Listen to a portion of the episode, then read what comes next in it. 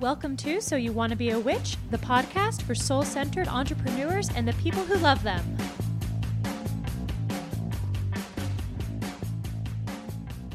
Hello, hello. Welcome back to Free Coaching Thursday. I am your coach, your guide, your leader for this adventure, Sarah M. Chappell. Really excited to dive in today. If you are catching this over on the podcast or the replay or here with us live, want to make sure you know how Free Coaching Thursday works.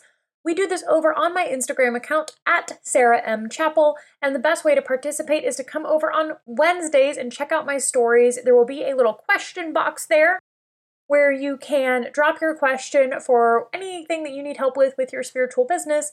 And then on Thursdays around 1 p.m. Eastern Time, I go live. And of course, you can check out this replay on the podcast on the following Tuesday or over on our Instagram feed. So thank you for hanging out with me today. Have some awesome questions. I'm going to go ahead and dive in. Hey, Lisa, good to see you. Our first question today is how to raise prices, especially for existing customers. What a fantastic question. So, usually when we look at raising prices, there are a few kind of emotional factors. When I see this question, one of the assumptions I'm going to make based on, on the limited information I have is that there's a concern about people either being mad that you're raising your prices or that you're afraid that you're going to start losing customers. And these are fine things to be concerned about. You know, we want to provide really great service to our customers and to have really clear communication with them. But if you are concerned about losing customers, I will go ahead and say that you probably don't want customers who are going to be mean to you about raising your prices. okay, they may choose that, you know, that you may no longer be the right fit for them, but don't worry about upsetting people. Your best customers are going to respect the fact that you need to raise your prices, that you want to raise your prices, and they should want the best for you, even if that means that you're not their ideal fit anymore. But strategically, there are a few things we can do to raise prices in a way that's really supportive, especially for existing customers. There are two primary ways to raise prices. One is just to raise the price on an existing product, offer, or service, just this now costs more. And the second one is is to revamp the offer and present it as if it were something different and essentially make some changes that validate that price increase or decrease depending on what you're doing. The first one is the most common one, right? Let's say that you are a, a tarot reader or you, um, yeah, do coaching for people or something like that. You've been doing $100 an hour and you're like, I need to charge $150 an hour. Yes, you do. Please do. So I want to raise my price. How do I do that? If you are, first of all, I would just change it up front on your website. Everywhere is changed. Just fucking change it, right? Don't let new customers come in at the old price once you've decided to increase your rate. But for those existing customers, it can be really nice to do one of two things. One would be a last call opportunity. So send them an email, and depending on the way you run your client list, you could send a mass email, you could contact people individually. Um, if you do really high level or more expensive work, an individual note can be very nice. And just tell them, hey, um, I'm raising my prices. So you have until the end of the month to buy in at the current rate and give them an opportunity to do that, to buy in, to uh, reserve a spot, to book a session, to get a gift card, whatever it is, but something so that they can go ahead and buy at the current rate. That can be really nice. That can also do a really great kind of price push. It can give you a little sales boost, honestly, which is nice if you're making a transition period and you're not quite sure how long it's going to take for your customers to adjust to the new pricing. So I really like that. I also think it's a nice opportunity. You know, some folks will take you up on it, some won't, but overall it's going to give you the space to to yeah, to kind of offer that as a bit of a gift to your existing customers. The other thing you could do is you could step your customers up to the price. So you can say, "Hey, I'm raising my prices for new customers. For you, since you're already a customer, the price is only going to increase this amount for the next couple months and it will go up to the full amount at this time." Um, the key in both of these strategies is clear communication. The thing that doesn't feel good is when customers who are actively purchasing from you go to your website and realize that your prices have like fucking doubled, right? That's the thing that I think that we do want to try to avoid, especially if it is the same offer. Now, the other opportunity is to essentially just make a different offer, right? Call it something new, restructure it, re-describe it, you know, clarify the transformation in a different way so that the people who are buying it see it really as being something different.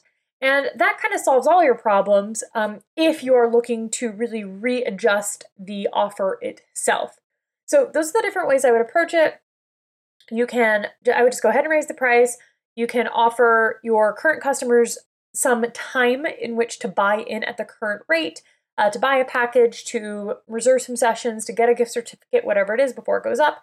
You can step them up to the price by giving them like a couple months or something, or like a mid a medium price. Let's say you're going from 100 to 150. It can go to 125 for them for the next month or something. That's kind of like an admin thing, but it's a, it's a good strategy depending on how you're seeing people and how often they're coming. And then finally, you can just repackage the offer. New name, new package, new clarity of transformation that reflects the price change. And that is also, I would say, if you have to lower your prices for some reason, let's say you realized, oh, this offer isn't really working at this price point, I'm actually not selling as many as I want, then I would definitely create a new offer, new name, new structure, change the promise of the offer so that customers who have purchased it at a higher rate don't have that feeling of like, oh my God, I, I paid so much for this thing and now it's cheaper. We would definitely want to avoid that. And the way to do that is by making it a different offer. So change it somehow. Um, like you know, if you're seeing people for 150 bucks an hour for a reading, and you're like, ah, I don't like this price. It doesn't feel good. Um, I'm not booking what I want, or it just doesn't feel right to you. I've had that happen where I've charged I've like had offers at higher rates and I was like, this actually doesn't like I don't like how this feels. The exchange is off, right? You can't just be my readings are now 100 bucks. That sucks, right? That sucks for people who purchased at the higher rate. The thing to do is to revamp that as a different offer. And it is at that price point. If you're lowering the price, it is a different offer. It should be shorter, it should have a different promise, it should include less. Like maybe you were sending follow up emails, now you're not sending follow up emails. You know, whatever it is for you but something so that the offer itself feels different and i would probably call it something different or really clarify that it that it's new and introduce it as something new so that's a bunch of different ways to deal with that i hope that that is helpful but basically clear communication and giving people an opportunity to buy at the old rate if what you're doing is increasing price is usually really supportive and helps people feel very like seen and cared for um, that's what we did before we kind of finally raised the price in HBA. We did a last call price push at the old price um, for the people who'd been kind of on the fence. And, you know, that worked really well and it felt good to be able to do that. So I recommend that a lot. I think it's nice. All right. Our next question today is Would love to know your opinion on private versus public versus biz versus private Instagram accounts. Okay, cool. So here, your end goal with the account should dictate the kind of account you have. If you are using it to run a business, it needs to be a public business account. Full stop, right?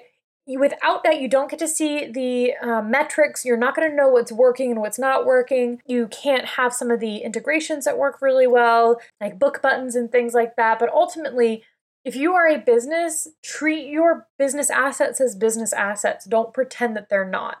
No, it has been like there's this whole fucking thing. I think people are finally not saying this anymore you know but for for a couple years there was this like oh i switched to a business account and then my reach plummeted kind of shit. That's that's not true. Usually what happens you switch to a business account it also means at the same time that you're publishing more business stuff.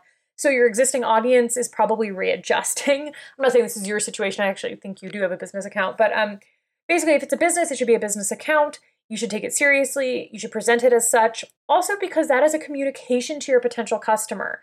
Having a personal account and then being like, or like a private account and then selling shit is going to be really confusing to your customer. That's not what they signed up for. That's not really like consent based selling in a way. Like all of these things are information for your customer. Um, private accounts, I know why people do that. I I understand the especially with you know trolls and some of the yeah kind of weird like shaming like public shaming stuff that that ha- happens. Uh, you know, uh, yeah, like not accountability is bullying. um, like, I can see why I know why people use private accounts. I think for a business, though, overall, that's not a long term strategy because also people are going to be way less inclined to follow you if it's a private account. They want to see what they're getting, especially if you're a business. Now, that said, that doesn't mean you can't have a personal private account. You totally can. You can have a, I learned this word five years late, a Finsta, right? A friends only Insta. And I personally my opinion, like I wish I had the energy to have another Instagram account. I am an actual human. I would like to do more human things sometimes, like just post random shit or say things that I I don't know, just like be a little bit more casual. Um honestly, that's what I'm using Twitter for. Um, even though my Twitter's not private, I just am like more, I'm a different version of myself over there, and I'm really enjoying that. But, you know, the thing I get worried about when business owners start talking about having multiple accounts is like, do you have enough energy for the one account you already have? And if you add another account on top of it, especially another account on the same platform, I just want to be really clear on why you want that. What is the benefit? You know, if you just want an account where you like are just following things that you love that make you happy and you're not like doing engagement work, you're not like trying to follow back customers, stuff like that, cool. But ultimately, like if you're a business owner, you need a business account. That should be your primary like front facing thing you want that data, you want that clear communication with your customers. And yeah, I think that, you know, there's good reasons to have private, you know, pub, private, you know, accounts if you want a private personal account, but ultimately I would just be clear about what those two roles are playing for you, what kind of content goes where, and just be mindful of like, are you setting yourself up for like a whole other layer of work um, for no reason? Because honestly, like y'all, we got other things to do than just be on Instagram. Of course, I say that and I just made a TikTok today. So I made a whole TikTok joke about my middle part that ended up happening today, but then I deleted it. I'm sorry, you guys will never get to see it. But I have a middle part today because apparently I'm old and just heard about that joke. All right. Keeping things simple, sticking to one thing. Ah! awesome. I love this question. You know, how do we keep things simple and keep things focused? we have a whole lesson inside the Holistic Business Academy about this. It's called But I'm Multi Passionate. so if you're inside of HBA, definitely check out that lesson if this question resonates with you. I think there's a few pieces. The first is that as your business is in its beginning stages, going the spaghetti method, right? Like I didn't invent that term, throwing spaghetti against the wall and seeing what sticks, but I will uh, use it here. I call it the spaghetti method is not abnormal. If you're still trying to figure out what works for you, what you like doing, what you can do consistently, and I think it's a little hard for me to say, like, up until this particular revenue number that works. But to make a broad generalization, I would say maybe up to like 5K months, you could probably get away with the spaghetti method. But at some point, doing all the things is going to prevent you from growth. Um, when we have a lot of different stuff in our business, it means we have a lot of different processes. It means that we lose time and energy to context switching. It means if we're making physical products, which you do, um, you know, that you have all these different materials, but we don't get the benefit of buying things at scale or streamlining. So over time, the the lack of simplicity is going to probably like literally cost you money. It's going to cost more money to do more things. That doesn't mean you can't, but that's one of the reasons that that focus is so important. But that said, you know, I think that we get maybe a little confused about what simple or sticking to one thing is. And what I like kind of would like to recommend is based a little bit more on the offer bucket concept that I teach, teach inside of HBA, which is maybe a little bit less about thinking about one thing and thinking more about how they all intersect and fit together and do they make sense as part of a, a customer journey of how people are interacting with your company. So, the very simple basics of this is that we might have an entry level price point for stuff, right? Maybe those are things that you can make at scale. Maybe those are scale digital products. Those are your easiest to make physical products, that kind of stuff. We have a middle tier, which might be a class with you, might be a workshop, something like that. Might be a more a more robust physical product project something. And then we have the highest tier, right? Which is basically the most access to you, the most in depth, most involved projects, the most complicated custom things. And if we think about that way, then we don't have to worry so much about thinking about sticking to one thing. What we're more concerned about is like, are these offers cannibalizing each other? Are we making things more complicated by having a bunch of competing things at the same price points? Because if you're having a hard time sticking to one thing, maybe you shouldn't maybe maybe that's not like the right place for you right now.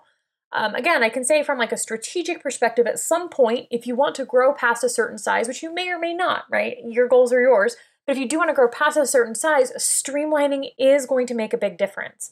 It's going to make things a lot easier. It's going to make it easier to hire people. It's going to save you money. It's going to make things more clear for your customers but if you're still kind of like putting the pieces together or you don't want to grow too much more, then you're probably okay. another way to approach this, right? So I'm kind of giving you some different ideas because I really think this is actually very personal. It depends on how you work, how your brain works, what your goals are. I'm not super into the whole, you know, one size fits all. It's not really my style. So sorry you're getting a whole bunch of decision trees for you. But I'd say the one other thing to think on is can you give yourself a focus for a set period of time? And I think that that is something that I see a lot of visionary entrepreneurs and creative people have a hard time with is that, you know, we'll be like, the, the very binary thinking. Either I'm doing all the things I love or I'm doing or I'm doing only one forever. Well, maybe you focus on something for a month, right? For a month you make this product, for a month you do this workshop, and then the next month you do something else. I personally do recommend like 90 day cycles if you can, but I'll be the first to say that's not always reasonable um, from a revenue standpoint, from a um, yeah, just like a speed of needing to do things standpoint. Sometimes we need to move faster. Sometimes I'm selling a different thing every month. Sometimes we don't sell something for like three months. It just kind of I have not nailed the nailed the schedule, so I'm not going to force that on you. But essentially give yourself a clear timeline. And I think that maybe that's the way to create a little bit more structure and simplicity is not sticking to one thing, ah, but sticking to one thing for this moment, for this period, and giving yourself a firm deadline when you get to reassess. Like on the calendar, in ClickUp, tell your partner, tell your friends, okay, on this day, I need to sit down and reassess how did that go? Because that, in the new holistic business framework, we actually have a whole section called assess. It's an entire phase on the importance of assessing your progress, assessing your numbers. So when you're telling me you're having a hard time focusing, one of my guesses is that you probably are not doing any assessment, right? trying one thing, trying one thing, trying one thing, spaghetti method all over the place without giving yourself the pause to say, did I enjoy that? Was it effective? Did it make money? You know, do I want to try it again? So try building in some stop points for yourself to do this level of assessment and say, okay, did this work? Did this not work? And that also might help you, first of all, to focus, but it also gives you an end point. Like, okay, I only have to keep focusing on this thing for like one more week. Like, let's just give it one week of our attention, and then we can see what's next. So, I know there's a bunch of different ideas. I hope that's helpful as some ways to start to think about keeping things simple without essentially limiting yourself maybe before you're ready. I will also say, last thing, which is my favorite quotes ever your business is not here to amuse you. Oh, gosh, that quote just fucking murders me every time. Because a lot of us who are business owners, a lot of us are really creative people. We like doing a lot of different things. We are starters, we're ideas people, and we like to be amused, right? We want to have that level of um, stimulation, of excitement. And the problem is that a business actually doesn't do that. Businesses thrive on consistency, on stability. It doesn't mean that they aren't creative, they're super creative, but the the part of you that has all the awesome ideas is not the same part of you that executes on those ideas and grows a business effectively. We have to kind of honor both parts. And until you get to a place in your business which honestly is like a multi-million dollar place and even more like it's not this is not like probably in the near future for a handful of us i mean sure again i'm always like go forth have a million dollar business tomorrow but also let's plan for that maybe not happening overnight until you're able to really hire someone to be a chief operations officer to be an integrator you're still going to have to do both of those things so just noticing is that desire for intensity that desire to be creative that desire for I don't want to say a desire for distraction necessarily, but just like this desire to like have your hands in a bunch of different pots. Like, is there some way, is there another place in your life where you can bring in like enjoy some of that energy that isn't your business? This is something I personally struggle with. So that's why I'm like kind of throwing it here at the end is like, my business is not here to amuse me. My business is here to provide the service that it provides. And that can be hard because I have like 50 ideas a day. I'm like, oh, we could do this, we could do that, this would be cool, that would be cool. And like 90% of them are massive distractions. So that means that in other areas of my life, I really indulge that. I skip around, I start a lot of things, I like play. Where can you play that is not your business? Because if you start pushing that energy elsewhere, it might free up some of this focus that you're desiring. All right, I think that's all I have on that today. I hope that gives you some initial next steps to work on there. All right, Right, this is a multi-parter. Do I need a one-on-one coach or do I just need to trust myself? Pull the ace of pentacles, lol. All right. Um, coaches need coaches, but when do they not? And I guess my question is how do you know if you need guidance versus just trust yourself? Awesome question. So I think there's a few things that I think here. The first is when you're going to hire a coach, especially for making a big investment, if it's possible, I think it's really helpful to be extremely clear of what you want to accomplish with that coach. This is going to be helpful for you, it's going to be helpful for them. I would say the most challenging coaching relationships I've had as a coach are when people come in and haven't thought about their goals and we start working and they realize that's not what they want or that they don't want to do what it takes to get there. And I'm saying that like from a coach perspective. And also like when I have not been a great client has been when I haven't been clear on what I'm trying to get out of it. And often that's when we enter into coaching relationships out of a kind of a lack of self trust, as you're mentioning. I'd say also, you're not saying this, but like sometimes there's a feeling of like desperation, like, oh my God, I can't solve this myself. I have to get help. I don't know how to do this. But we're not really clear on what this is. We're just like overwhelmed. If that's where we are, we often don't need a coach. We often actually need like help in our business. If we're overwhelmed, we don't know how to solve something, we might actually need a contractor.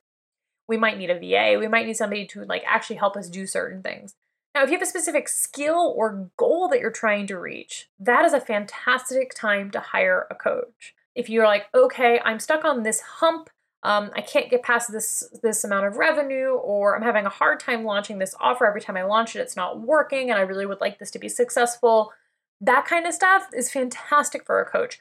Okay, my messaging is really unclear. I'm not growing my audience. Like, like if you can identify something, and a lot of coaches do kind of broader stuff. And like there are, I think, fantastic coaches for more self discovery work, more kind of life coachy things. But here you're really talking about this like kind of business aspect. Like when do you need your own guidance, need guidance versus trusting yourself? I want to ask you, have you tried trusting yourself?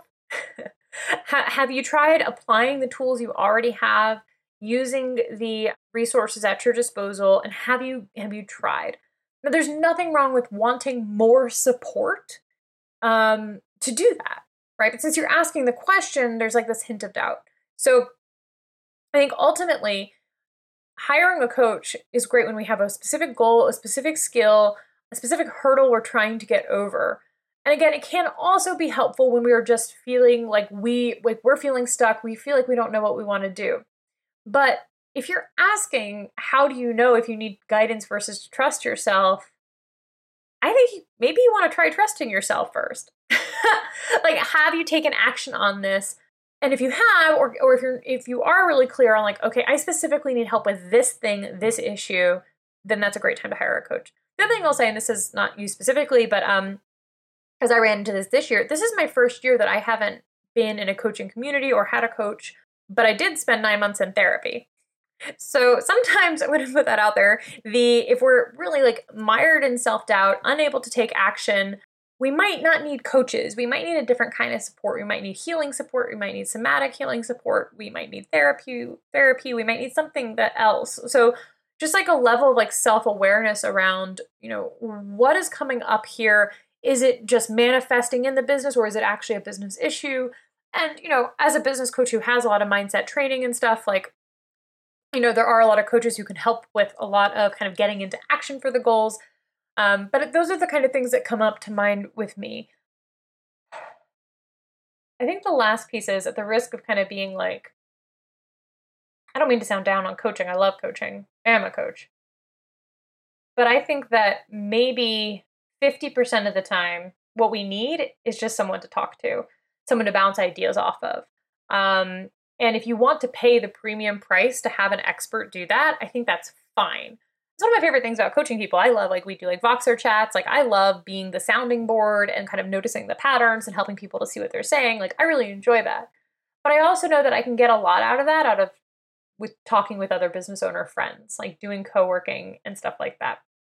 So I guess what I would recommend if you're trying to make a decision is if you're able to to make a list right what are the specific things that you need help with And the more specific you can get, even if, and I don't mean it doesn't have to be specific, like I want to make an extra thousand dollars a month. Like it doesn't have to be that, but I am having a hard time being visible in my business, right? That level of clarity, if you're able to find it, I think is going to help you do a better job of deciding whether or not you do need a coach. But I also think that a lot of us have been super ingrained to default to not trusting ourselves. And as much as I love coaches, I'll probably work with someone again later, the second half of this year. I think it's super helpful. I just feel like if that question is coming up, how do you know if you need guidance versus just trusting yourself? It might be time to trust yourself first and see what happens. Some lessons we can only learn by doing them, and some mistakes and the lessons that come from them, even a coach can't help you prevent. Some things we just have to learn, and that depends on who we are, right? So that's my those are my thoughts. I know it's a little bit circular and roundabout, but I hope that's helpful. I think for a lot of people too, depending where you are, but I mean, I know you've been in business for a minute or more. Sometimes what we actually just need is like actual help, or we need a consultant or something to like take some things off our plate or to help us solve very specific issues. So, yeah, that's what I would look at first. But also, trust yourself. what a great question. I love these questions. Um, oh, this looks like a follow up. Should you be following back customers? I find this blurs lines for me, but I don't know. Um, I think that depends. If it's a business account, then engaging with potential customers and engaging with your customers is probably best practices. I'm not great at this, not like in a bad way. I just, I'm not great at engagement. I'm super, I'm like, I'm super introverted. Being on here and like commenting on people's shit's really hard for me. I like read a bunch of stuff, but I'm really bad at that, to be honest. But, you know, the algorithm is made up of the actions that you take.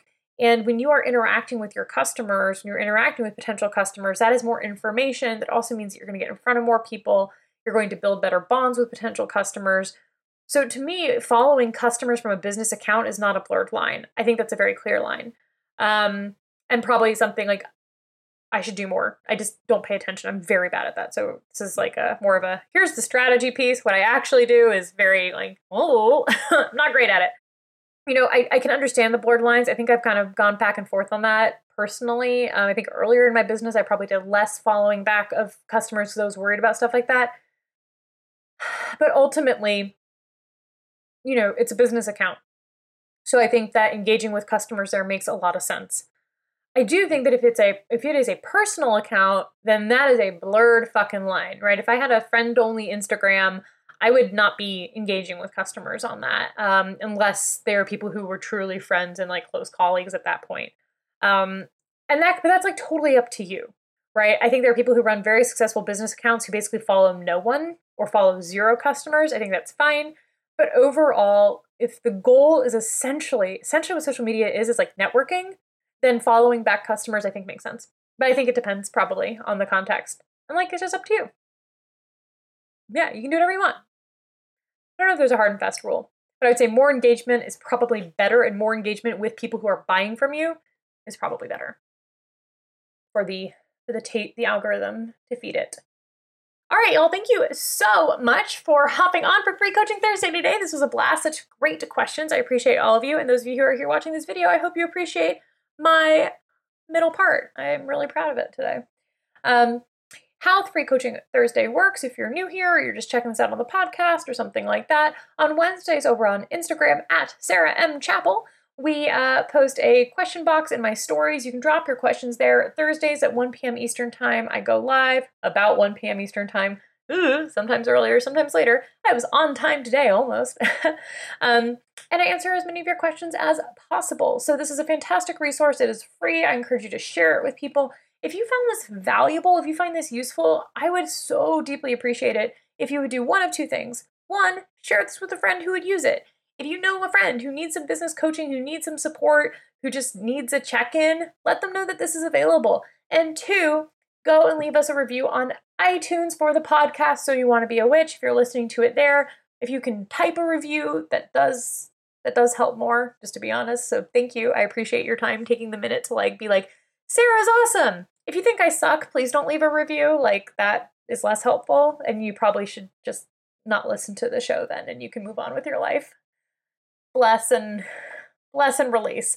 Um, so, if you would do me a solid there, I would really appreciate that. It's so helpful for us to get in front of more people. And because we are putting in the effort to be here and do this free coaching, I want to make sure that people are using it. So, that is my request to you, a little exchange for our time today. I appreciate each and every one of you show up here, who listen to this. Um, I appreciate your questions, and we will see you all next week. Bye for now.